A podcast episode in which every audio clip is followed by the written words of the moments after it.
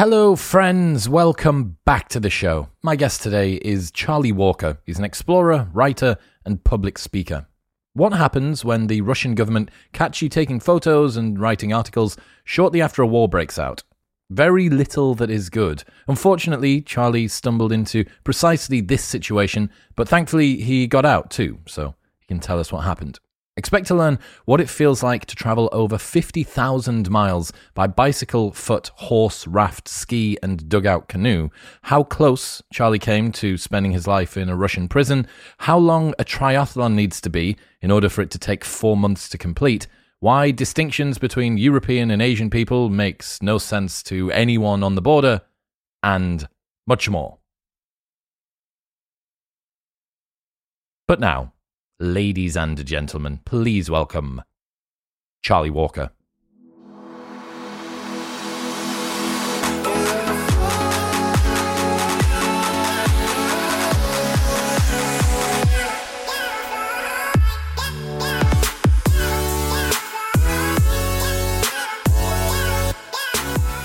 Charlie Walker, welcome to the show. Thanks for having me. Good to be here. Talk to me about what drives somebody to do the things that you have chosen to do as pursuits?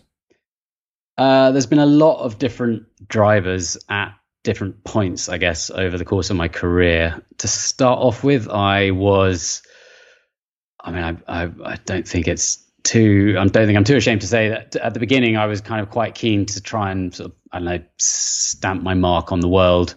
A phrase I've used once before is, uh, a young man wanting to slay dragons, but I kind of grew up in the post dragon era. Um, and I, you know, I wanted to sort of get out there and see the world, but there was definitely quite a dose of, uh, I guess, ego wound in, wrapped up in that. And I quite liked the sort of self image of the, I guess, the kind of thoughtful, grizzled explorer plodding through the icy wastes, you know, with only his mad mind for company. But thankfully, as the uh, as the last sort of you know 13 or so years have, have, have gone by, I've become a little bit more considered, and it's nowadays uh, I would say roughly 50 50 between wanting to get out and sort of challenge myself uh, physically in wild places, you know, to be in the wilderness or lesser known, little, you know, seldom visited people and get some insight into into their lives and their worlds. Um, and I guess the thing that draws all that together is just a strong sense of curiosity, which uh, has never waned.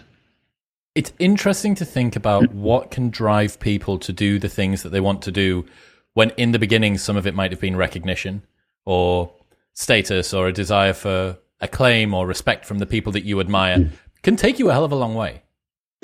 Yeah, well, I don't. I think to be fair, my my my sort of my world or my sphere that how I imagined things going didn't quite stretch to uh, acclaim or recognition. It was uh, I mean, I wrote in my first book about going off during. I, I studied up in, in Newcastle, where I think you are Correct. from or have studied. Correct.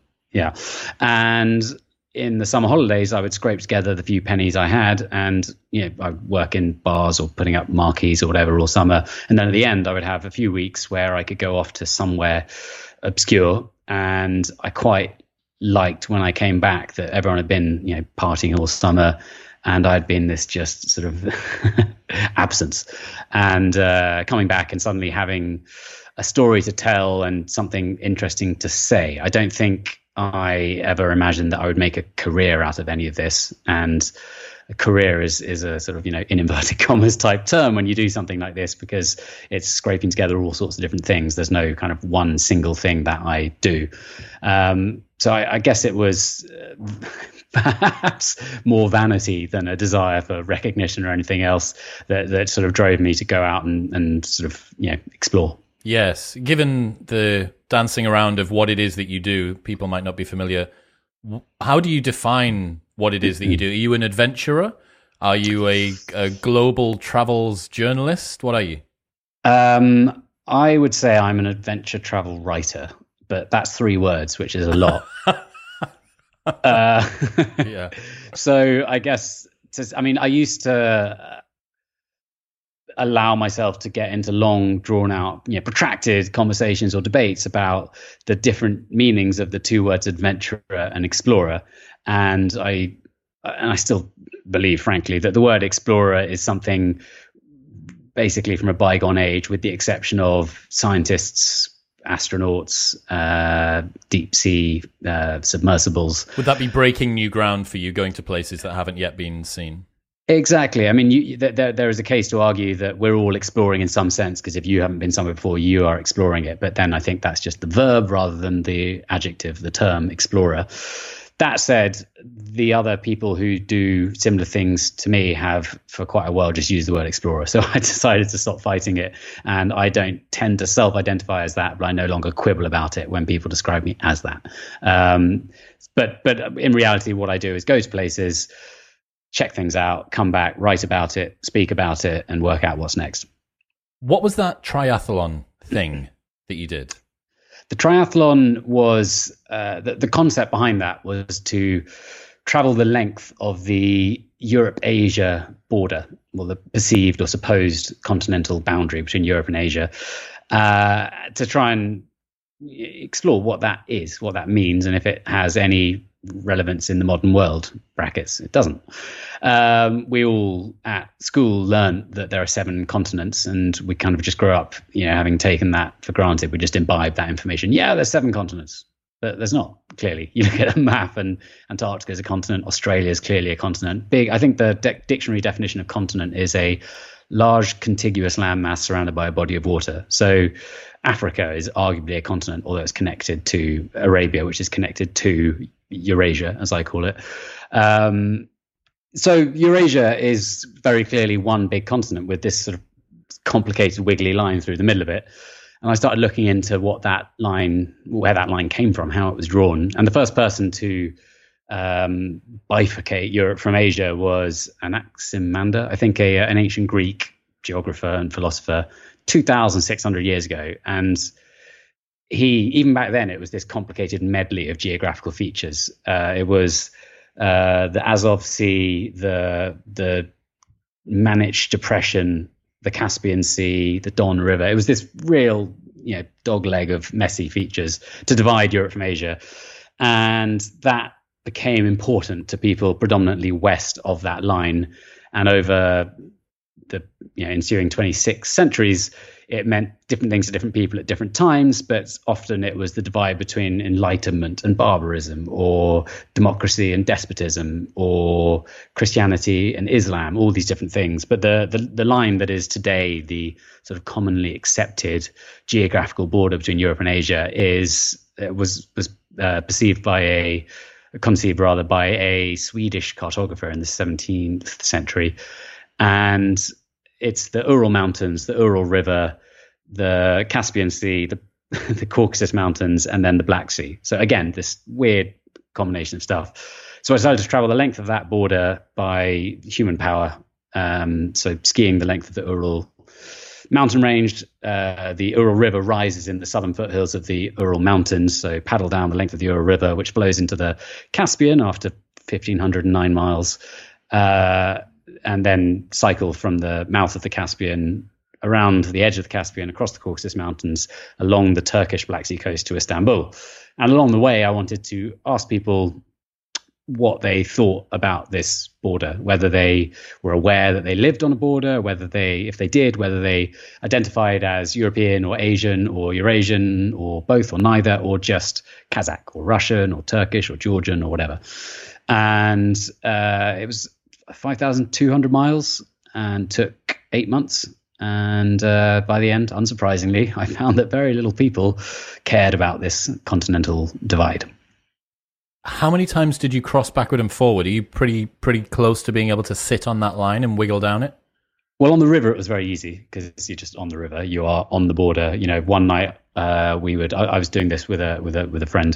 One night we would camp in Europe. The next night we camp in Asia. It was just wherever we saw the first kind of decent sort of landing spot in this inflatable tandem kayak we bought in a Siberian village.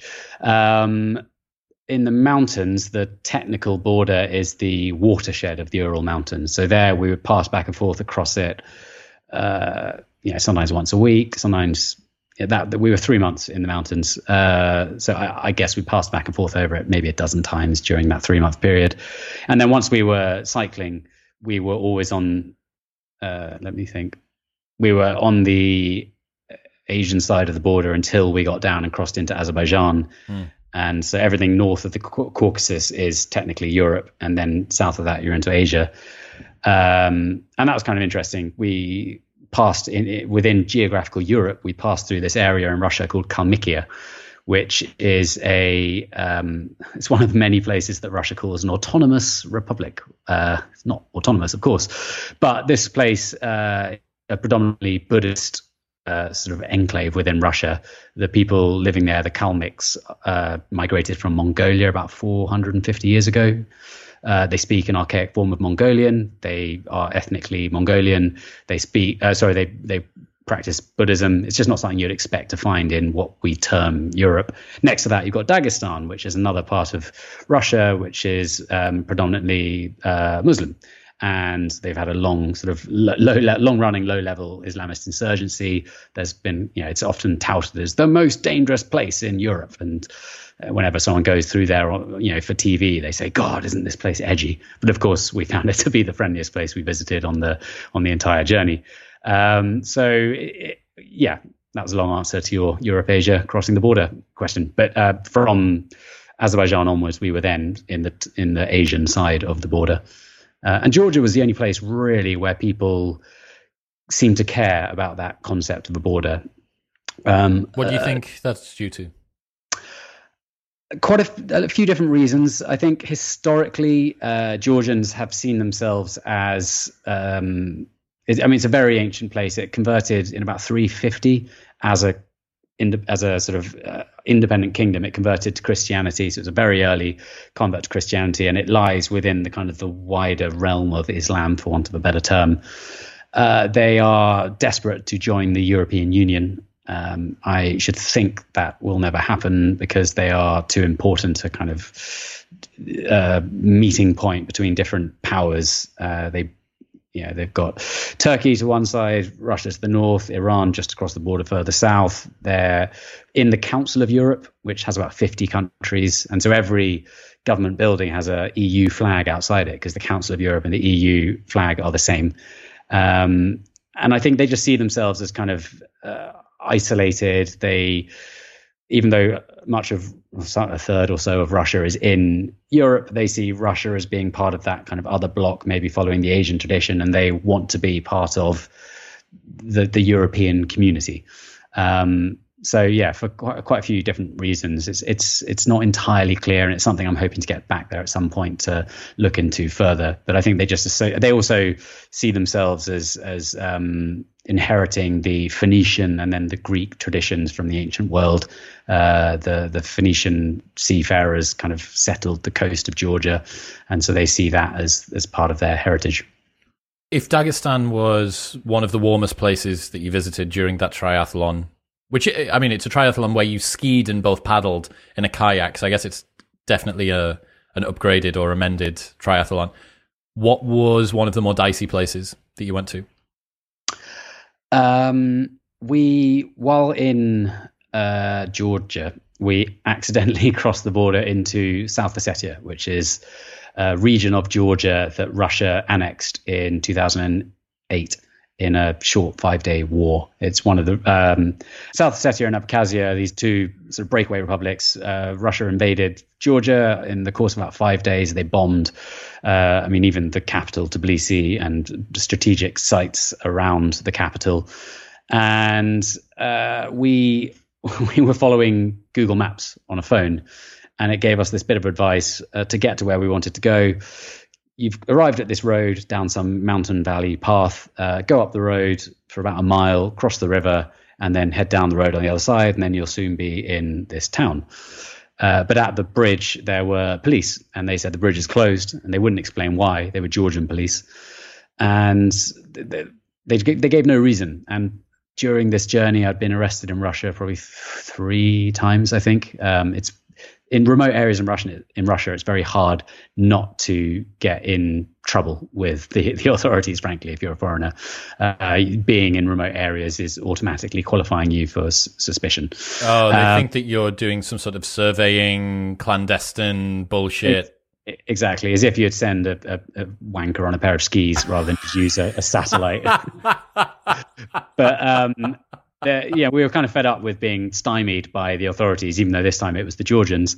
And so we just went half a mile back down the river, which was only ankle deep, pushed our bikes across. It was only 40 meters wide or something. Got up the bank on the other side. It was the height of summer, so the water was very low. Got up the bank on the other side, got onto the road we wanted to follow, and started cycling. Happy that we'd you know got it, got away with it. We'll be in that town later that afternoon for a hostel and a shower and a good feed.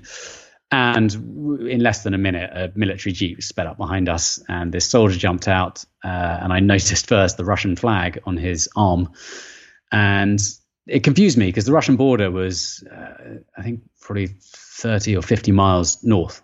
And so I, you know, thought, Why, what are you doing here? And I asked him that, and he didn't like that as a question, and asked me, "What are you what doing? What are you here? doing here? Yeah, precisely. Yeah, and then he said, "This is South Ossetia." And it turned out, on sort of a later uh, review of maps, that we had crossed. There's a tiny little in the very southeast corner of South Ossetia. There's this tiny little promontory of land that sticks further south, and we're just, if it's a finger, we had just crossed the tip of the fingernail, just at this tiny little area, and the river was the border.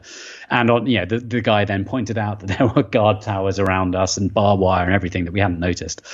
Um, and so we were we were sort of you know taken in for the night, put in a cell, questioned, taken to court, everything like that. Um, so that was a little bit sketchy. Um, the journey, the, after about five hours of interrogation from Russian security officials, they then drove us to Tskhinvali, the capital of South Ossetia, which is this sort of supposedly standalone um, state, but of course it's entirely run by Russia. Um, but the South Ossetians were, if anything, more angsty and they the, the journey in the night we got stopped at one point some guy more or less tried to rob us while we were in police custody, which is quite unusual.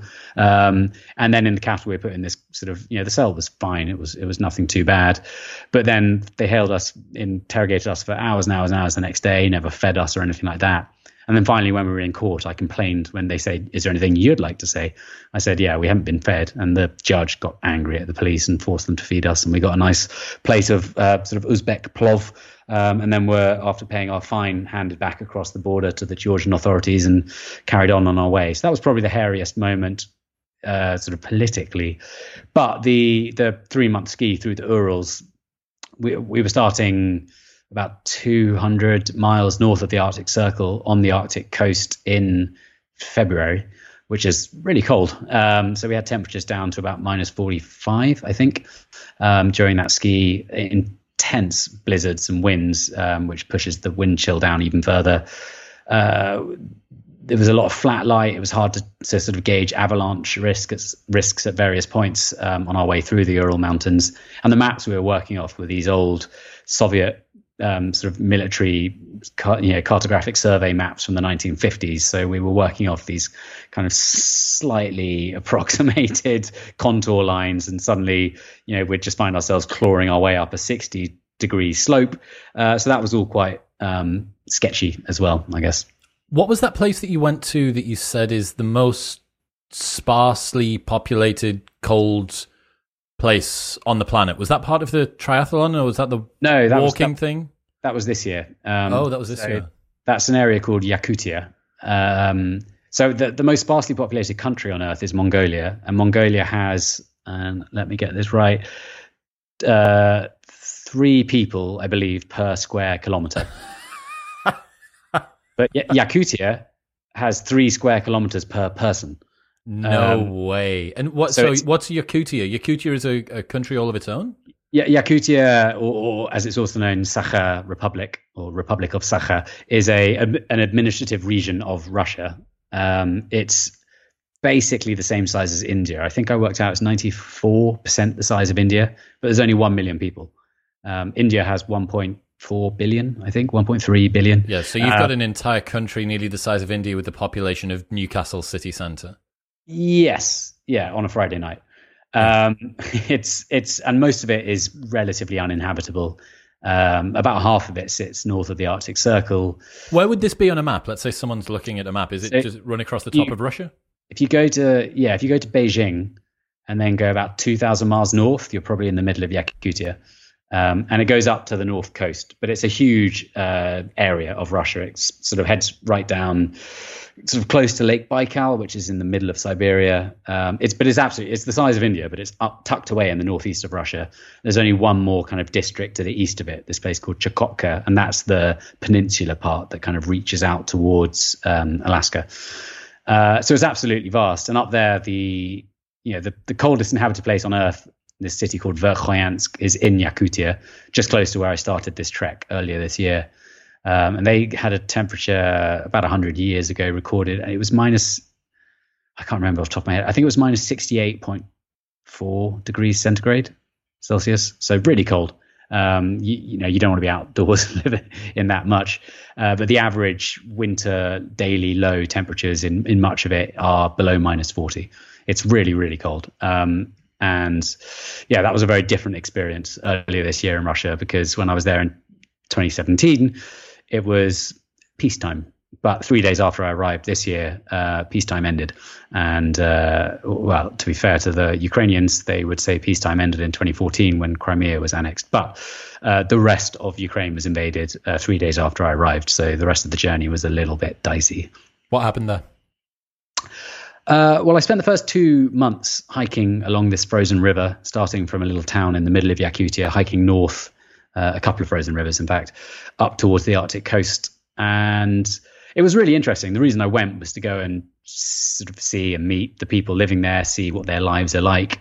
Uh, a lot of the people there are, in fact, the majority of people there are ethnically indigenous Siberians. So they've lived in the area for hundreds of years and have survived sort of pre pre the Russian um, colonization of the area uh, about 400 years ago. They they you know they survived by hunting, by herding, by living often semi nomadic lifestyles in this incredibly harsh, sort of inhospitable part of the world. But there are still people living to a greater or lesser extent somewhat traditional lifestyles or a kind of a combination of the sort of Soviet communist uh, enforced way of life with the uh, the previous ways of existing. Um, so I wanted to go and see, meet these people, and that's what I did for the first two months. I had a really interesting time. I would spend about a week out in the wilderness, hiking along, camping in my tent. Temperatures down to nearly minus fifty, and then once a week I would stop into a village and meet interesting people and learn about their lives but after about three weeks, I was um, I was taken into a police station in the, the, only one town along my whole route from the start to the finish. There was one town in the middle. How long was the route going to be in terms of time? Uh, two months. And um, oh, and you'd already done two months, so you must have been nearly finished. No, no. So after about one month, halfway along, right. I yep. I was I was taken in by the police and questioned and accused of uh, committing journalism while traveling on a tourist visa and asking people provocative questions about Ukraine. And there was this long sort of back and forth questioning, you know, interrogation process. And at the end of which I realized, well, they're, they're going to fine me uh, 2,000 rubles, which is about 20 pounds. So not um, actually in the course of the previous month that had gone from being worth about 20 pounds to being about four pounds. I was about to say, yeah, the hyperinflation would have made, given you a great exchange rate. Well, it would have if uh, all bank cards hadn't stopped working sometime earlier. So I was just on the cash that I'd taken with me by this point. Um, but uh, I realized that I could pay this fine and then just get out into the wilderness and carry on. They weren't going to hassle me after that. At least these two policemen, the only two. In the Were you on your own for this trip, by the way? Yes, yeah, just me. Okay. okay. Um, and so I so I left them, carried on walking, got up to the coast, spent the final two weeks walking along the frozen Arctic sea ice which was absolutely beautiful. Just this huge expanse of whiteness stretching out to the northern horizon. There were um, aurora borealis playing over the sky at night, incredible starscapes. It, it, was really sort of sublime, serene. But then I reached my final town, this uh, this port town called Tiksi, which used to have about 15,000 people, I think, during the sort of Soviet heyday. And as it turned out, more than half the people there uh, are military personnel anyway, once I arrived in Tiksi, it didn't take long for the police to um, to arrest me once again, question me once again, and this time I was accused of the same things but with the added accusation or allegation of uh, photographing military sites. Uh, so I was I was taken to court once again. It's a bit of a sort of kangaroo court sham trial late at night. Um, found guilty, and I thought I was. They, they told me that I was going to be banned from Russia for five years. I'd have to pay a fifty pound fine this time, and I would have to leave the country. And so I thought that I would fly back down to Yakutsk, the capital city of the region that I'd flown into, get a flight out the country and, and be done with it. But uh, it turns out that I was escorted by a, a marshal down to Yakutsk. Uh, and then another one picked me up at the airport in Yakutsk, took me to a detention center, and I was locked up for the next uh, month until finally I was deported. So it was all quite a. The, the thing that worried me most is I never knew, I was never told how long I would be locked up. They said, You're here until we deport you. And I said, When's that? And they said, Oh, we don't know. There's paperwork. Um, but then, so I launched, I lodged an appeal. I managed to hire a local lawyer and uh, the appeal was immediately rejected just out of hand. They said that my, uh, my, my charges were too serious and had a political nature to them. Uh, so they, they were accusing me of being a journalist, asking provocative questions about Ukraine, and photographing military sites. But you put all those together, and you've essentially got through the Russian state's uh, perspective uh, a foreign journalist getting ready to spread m- stories about the Russian military that run counter to the state's official narrative. And they introduced in early March, about a week after the invasion of Ukraine, a new law with a sentence of up to 15 years for just that. So while I was in there, I was thinking, you know, any minute they might just take me back to court, try me again with this sort of criminal charge, and I could be here until I'm nearly 50. Um, so it was a it was a pretty hair raising time, mostly, frankly, boring, frustrating, uh, enraging. You know, I, I've never really been prone to uh, a hot temper, but while I was in there, I found myself having sort of irrational fits of rage. At one point, they dragged me out of the cell in handcuffs, and suddenly I was just um, thrust in front of a uh, TV camera, and I was interviewed for state TV news. They just threw all the same accusations at me as the police had in court. Um, so that felt like I was being kind of prepared or, or run through the court of public opinion, and that things could get really quite bad after that. Um, Brittney Griner, the American basketball player, she's still in Russia. She's been in uh, in prison for I think about 120 days, four months more, perhaps five, maybe closer to six months now, actually. Um, and there's uh, British uh, people who have been detained in sort of around uh, Mariupol, and they've all been given territories of Donetsk and Lugansk. Uh, the death sentence can apply, so they've been sentenced to death. Presumably, uh, two of two or three of them now, and I think two more about to follow, along with a Swede and a Croatian. Um, presumably, with a view, I, I, I, think and hope that they won't be executed. They'll probably be um, sort of used or bargained for prisoner swaps. Um, but there was just while I was on the inside, while I was in the prison, there was just always hanging over me the possibility that they're going to use me, make an example of me, and I could spend uh, months or even years in this place. So frankly, the fact that I'm out now is is uh, I, I, do marvel at it every few days.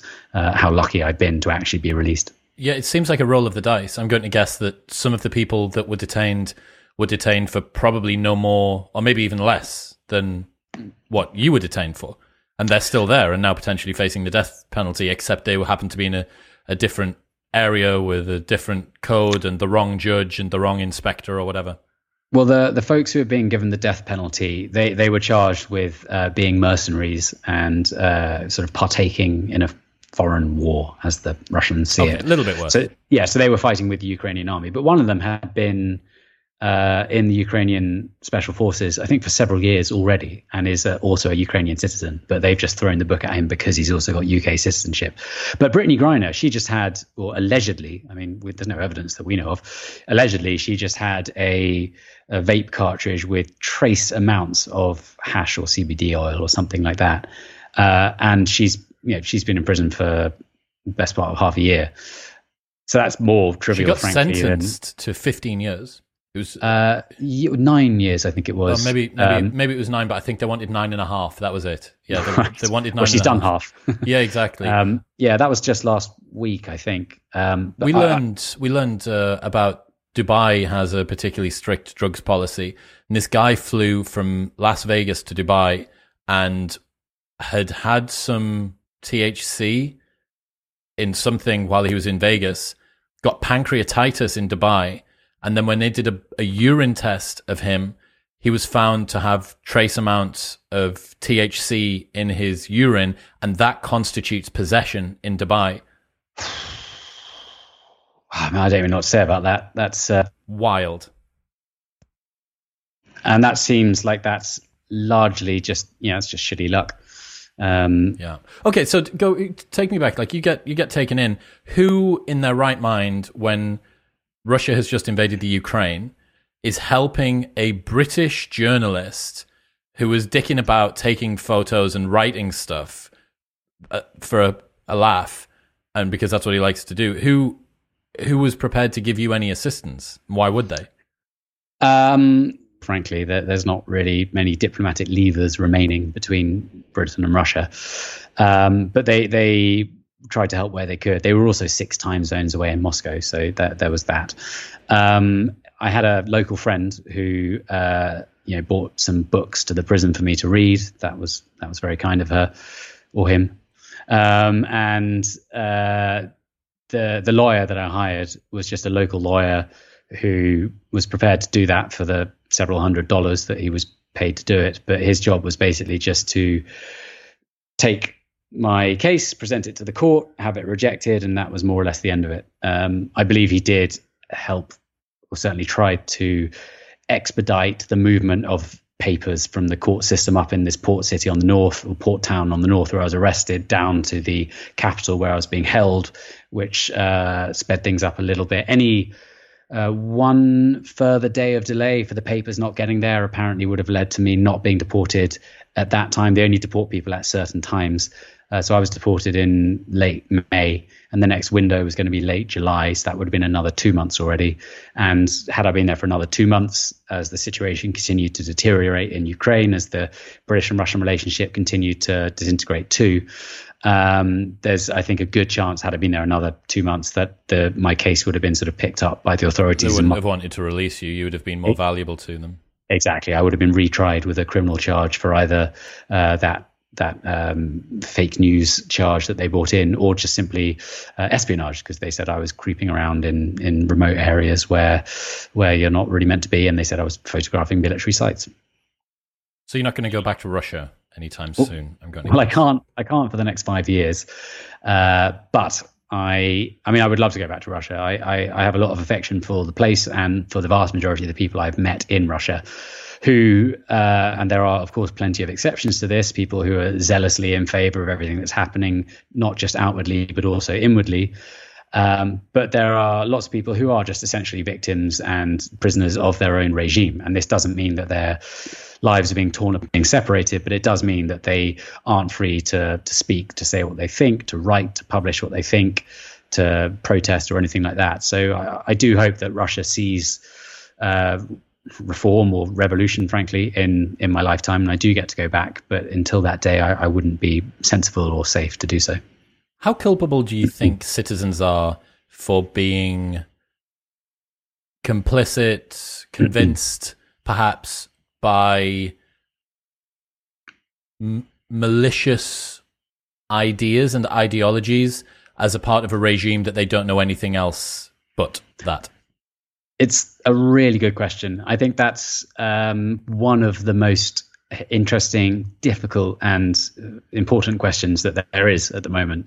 And I've I've wrestled with this quite a lot, and I don't have any uh, definitive answer for it. I go through phases of feeling and thinking different things, but broadly speaking, um, plenty of people in Russia are just completely sold on the propaganda they've been fed. They genuinely think that the Ukrainian uh, leadership and governance is fascistic, that they are neo Nazis. Um, you only have to watch, you know, 10, 20 minutes of state TV news in Russia to to just get just the level of bullshit that they're being fed. Now, there, there is um, there is censorship, so it is hard to access uh, external media or news. The basically all the independent media has been shut down. There are a few remaining, but they are only remaining because they are toeing the government line. Um, but it is still possible, or at least it was when I left, and I believe it is. It is still possible to get to visit quite a lot of foreign news sites, um, but they might not be in Russians. They probably aren't understandable to the vast majority of people outside Russia. And I, I, I think the censorship on external websites has been uh, a lot more rigorous on uh, Russian language outlets. So there are there are plenty of people in Russia who know what they're being told is a lie, but can't do anything about it, and frankly stand to gain nothing and really achieve nothing by speaking up. You know, all they'll do is endanger their themselves, their families, um, and they'll just bring the wrath of the state down on them. Uh, there are people who are cynically exploiting the situation. You only have to see the little clips put onto Twitter from some of the main panel discussions on uh, Russia One, the main news channel, to see that some people are just, you know, tub thumping, they're full of shit, and are just happily uh, repeating, parroting anything that Putin or his propaganda machine says. So it's it's it's it's tricky. This question, I suppose, is coming up most often with regard to in, you know to international sports tournaments. So, should Russian competitors be allowed to compete? Uh, they were banned from uh, Russians and Belar- Belarusians. I think were banned from Wimbledon, but aren't from the Cincinnati Open in Ohio at the moment. Um, there was a story today. Two Russian, I believe, two Russian female tennis players were having a match, and then a spectator who had a Ukrainian flag draped around her was uh, ordered by the tournament to remove it because one of the players complained. Now, people who seem to show an Russians abroad who seem to show an open prejudice against Ukraine, I think that's a problem, and I don't think that there's uh, an excuse for that because they don't have to say anything. Especially if you're in the middle of a tennis match. Well, exactly.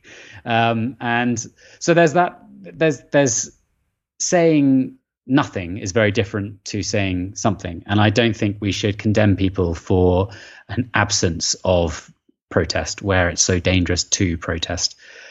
That said, the longer the war goes on and the more it starts to feel like the only way for the war to end is through a vast popular uprising in Russia for which there isn't the appetite. You, there, that's what you think one of the solutions or one of the routes out of this current conflict is is for the war to be won from within Russia itself.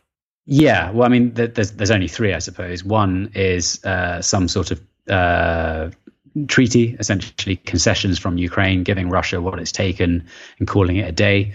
Politically, I don't see that happening, or at least not for a long while. There is still the appetite in Ukraine to carry on fighting.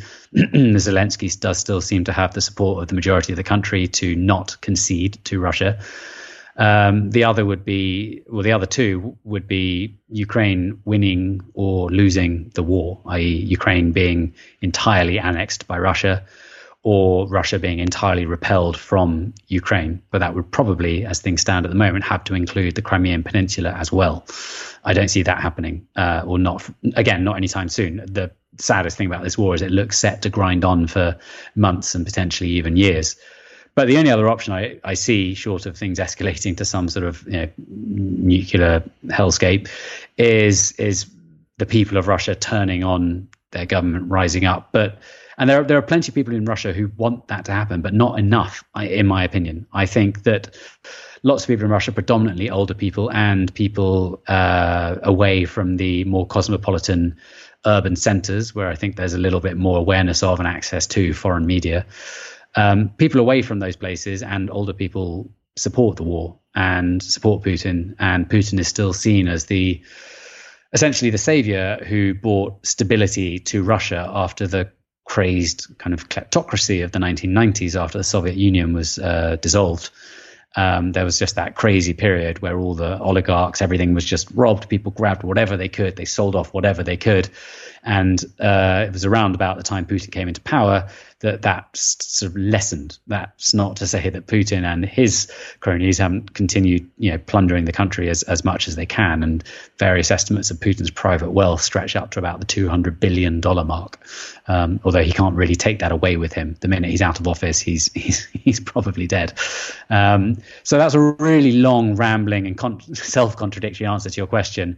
And the simple answer is, I really, I just, I don't have a perfect answer to that question, but I I do want people to think about it and discuss it more because I think it's really important. And I do worry about the sort of rise and spread of Russophobia um, because a lot of people aren't culpable. They don't have a say over what happens. And the incredible crackdown on the early um, sort of uh, protests that were went right across the country in the first few days of the war. But within a week, about 15,000 people have been arrested, many of whom were thrown in prison. So protest in a in a state that has quite such a huge police and military presence is nigh on impossible. It's kind of the difference between the art and the artist thing, right? That you have a population and then you have populists and then you have the politicians that are controlling them. And I think that, yeah, it, it does suck. It, it's unfortunate that Russians are being tarred with a brush that they perhaps didn't choose, that their government has put in place for them. And yeah, it's kind of like what you were talking about to do with sports. Athletes have come before in the Russian um, Athletics Federation and they've been doping, which means that now in future you don't get to play anymore, even if you're clean. I don't think that any of the Russian athletes are clean. I think that this is the sort of thing that's going to be continuing in any case. My point being, there is something that feels unfair about that, but you have to draw a line at some point, and you have to say, look, the difference between this being uh, individual and this being systemic, and even if it means that out of a hundred athletes, ten of them might be clean, or out of a hundred population people, ten of them might be pro Putin or whatever. Um, it is very very difficult, and I think that's where the where the nuance sort of comes in. Sport, I think, raises some really interesting different examples because. Uh, so tennis is a good example because you don't really play tennis outside of the Olympics. I think you don't really play tennis for your country. There's also that uh, is it the Davis Cup, Europe versus America. But you don't play tennis for your country. You play as an individual. It's the same with golf predominantly. Um, but a football team or a uh, Olympic uh, squad, that's a bit different. And I, you know, I think it's right that, for example, the the UEFA final was taken away from Russia pretty much as soon as the invasion happened. It also wasn't feasible from a security perspective to get all those many, probably tens of thousands of people into Russia for that game anyway. So it was a bit of a no brainer. But if you are in a team that is flying the Russian flag and sort of, you know, that I suppose if you're, if you're, uh, having the anthem played for you upon victory. I mean, the, the national anthems aren't played at the end of a tournament in Wimbledon, for example. Uh, when Nadal wins, they don't play the Spanish national anthem. On the once every 80 years that a Brit wins or an English or Scottish person wins, you don't get that anthem because it's individuals playing. But a football team is a very different idea, and the Olympics is the same because the Olympics is all about well, supposedly, I, I, guess, international cohesion, but it's about countries competing with each other on the on the global stage.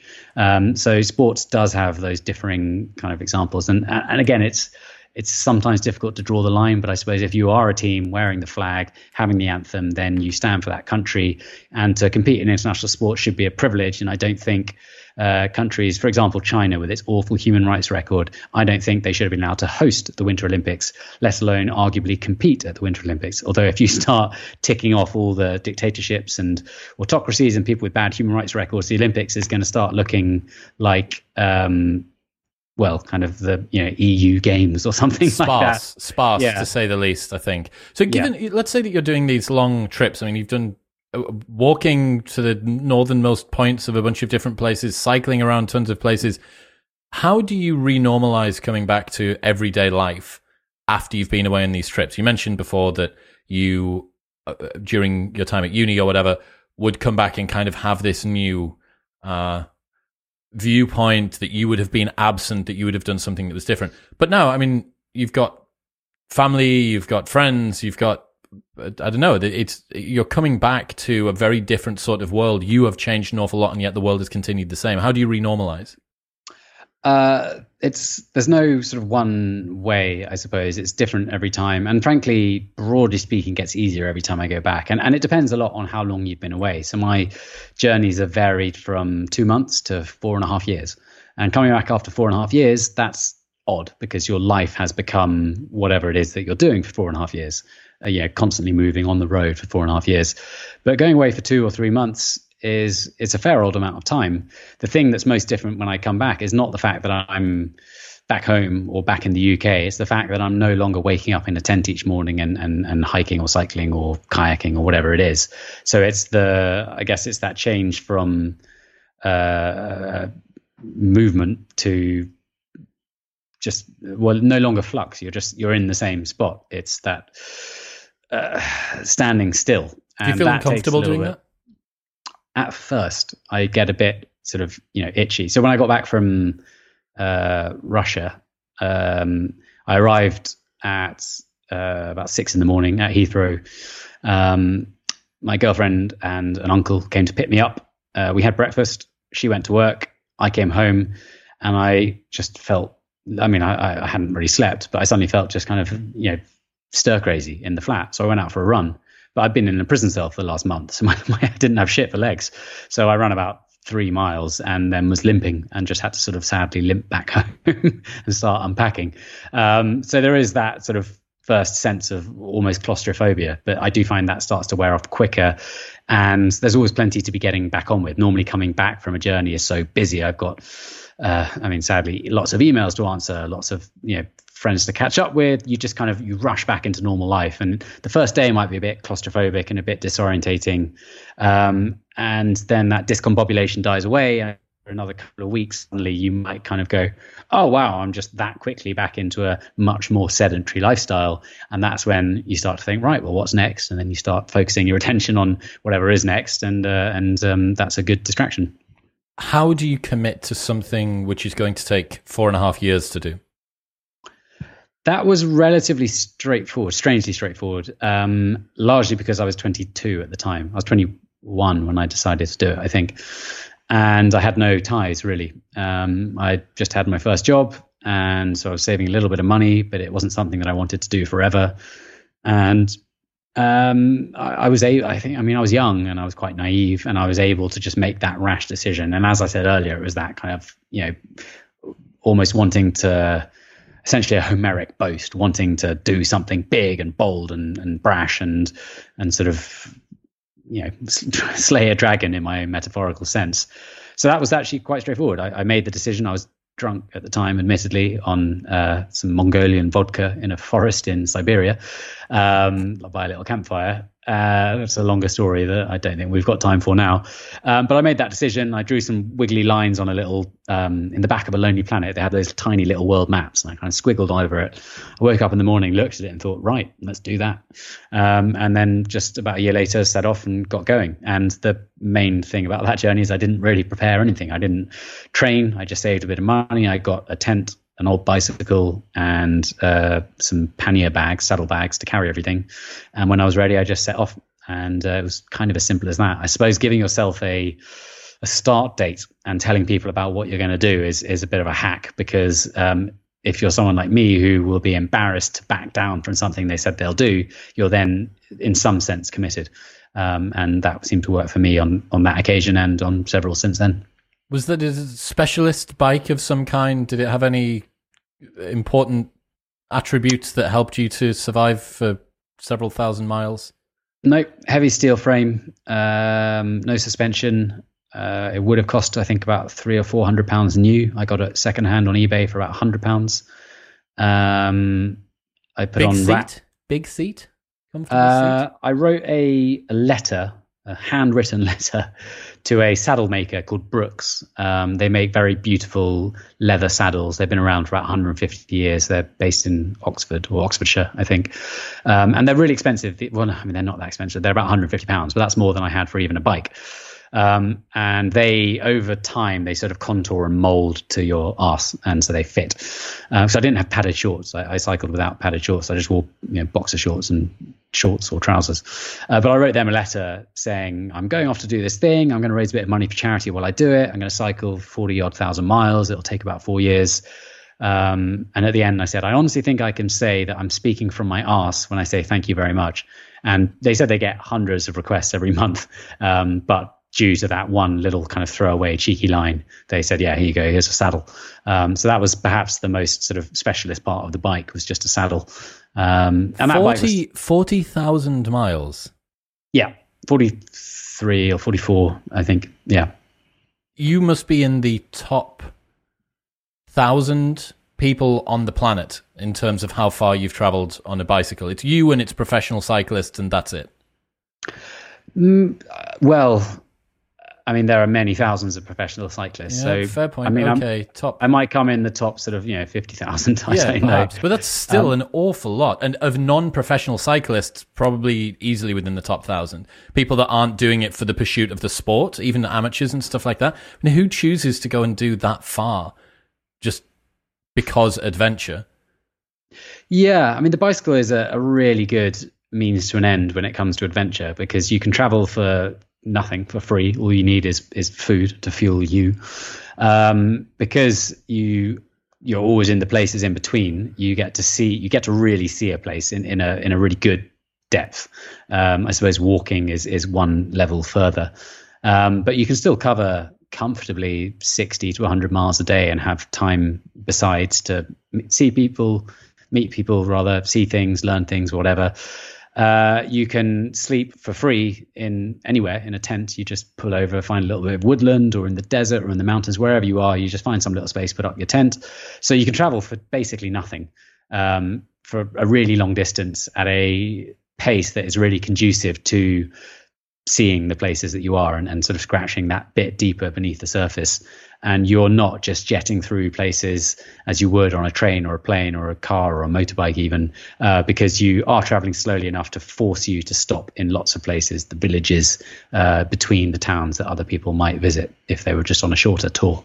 But not so slowly as if you were perhaps walking that you would never be able to get from one place to another quite so quickly and be able to see as much Exactly. I mean, there was there's a, a Scottish guy called Mark Beaumont who cycled 18,000 miles around the world in 78 and a half days, I think, a few years back, and he has the record for the. But I mean, he was cycling 280 odd miles a day um, with uh, you know support crew. It's a very different type of experience to what I was aiming at, and uh, the the bike was just the means to the end for me. The end was to was to to experience things, to see, to do, to learn.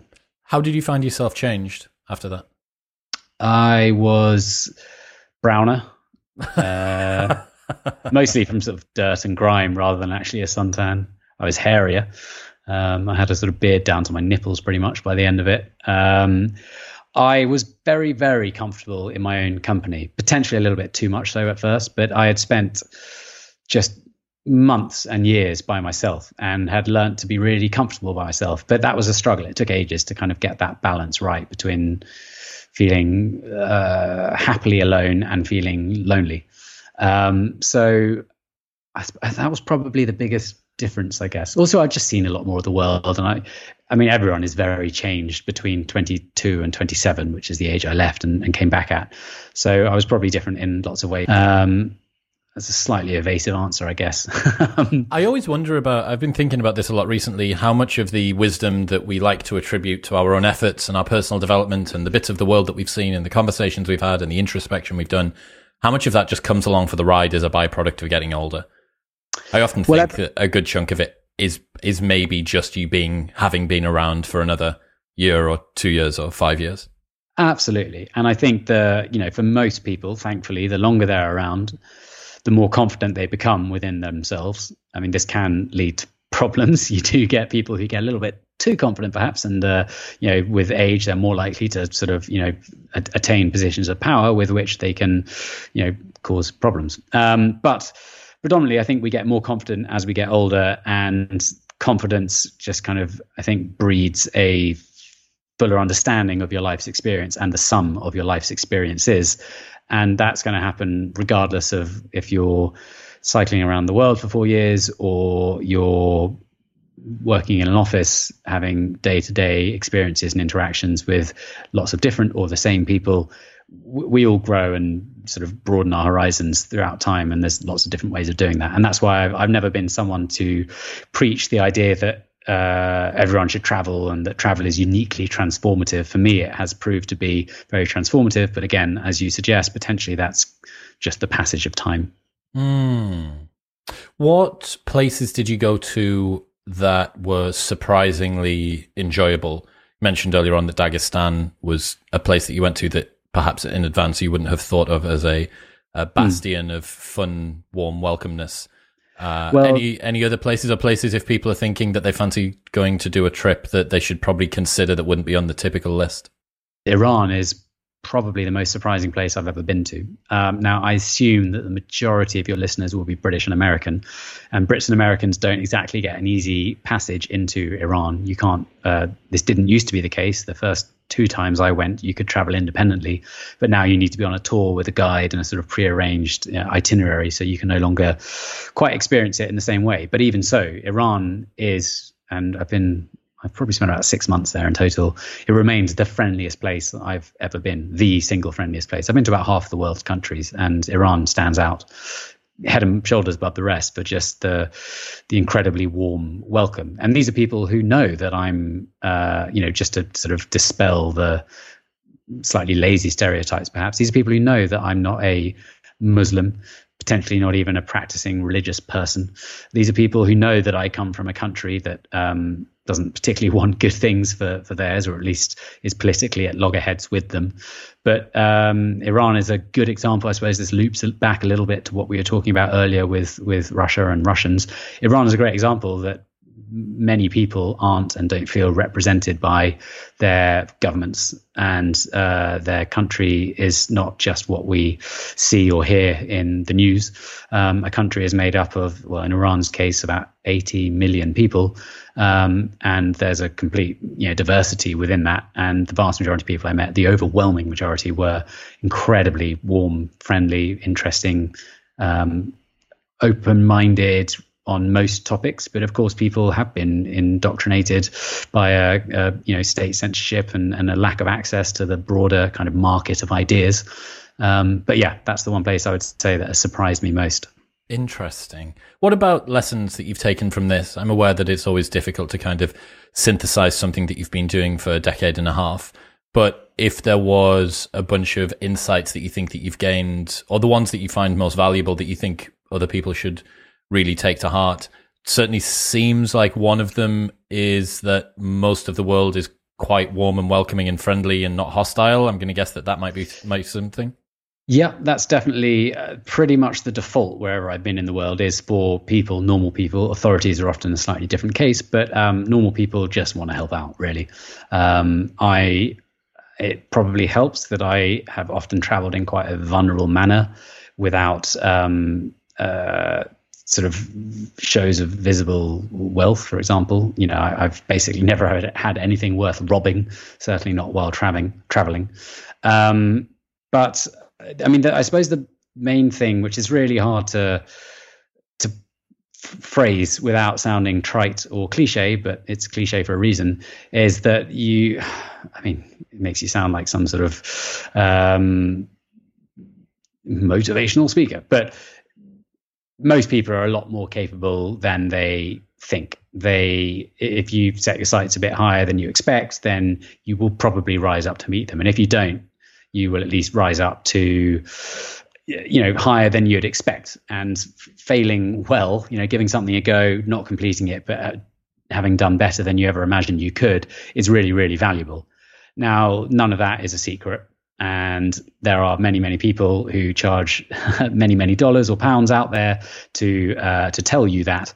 But it's quite a straightforward truth uh, and just making that first step getting out your door whether literally or metaphorically is is the simple key to that just doing something starting something. And uh, most people will be surprised by what they manage to uh, to pull off.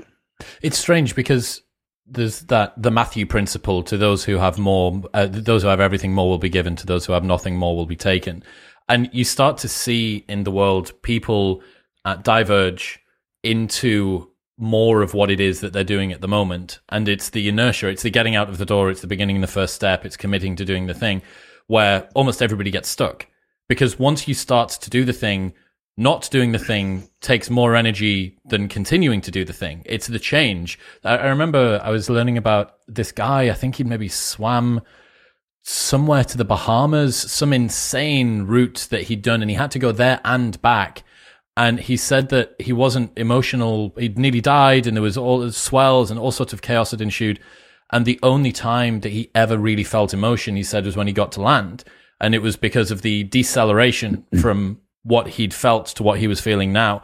And I think that that's kind of true just generally for when we're trying to make changes. Changes, right? It's not continuing to do the thing. If you're getting up on time and going to the gym and you've got healthy relationships and your food is okay and you're not an alcoholic, it that is what you tend to continue doing. Yeah, I mean, one way of putting it, I suppose, is that once you're pressurized, for want of a better term, uh, the only thing that's sort of shocking or jarring is depressurization or decompression, rather. Um, you know, once you once you've got those wheels rolling, stopping is harder than than just rolling with it. I agree, Charlie Walker, ladies and gentlemen. If people want to keep up to date, oh, actually, what are you doing next? Tell us what's, um, what's, what's up next for you well, I'm, I've just started work on a book about this experience in Russia, but um, you know, don't hold your breath. Watch this space; It'll, that'll be a while. Uh, I've got a few ideas bouncing around at the moment for what journey will be next, but uh, I haven't decided on anything yet, so I'm not going to uh, make any um, loud boasts that I will then feel forced to uh, to stick to, regardless of the viability of them. Um, so, uh, in the meantime, yeah, people can keep up with what I'm doing on uh, Instagram uh, at CW Explore. It's the same on Twitter at CW Explore. My website, cwexplore.com.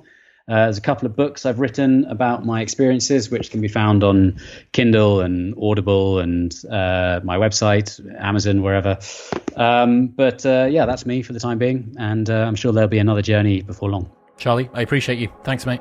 My pleasure. Cheers.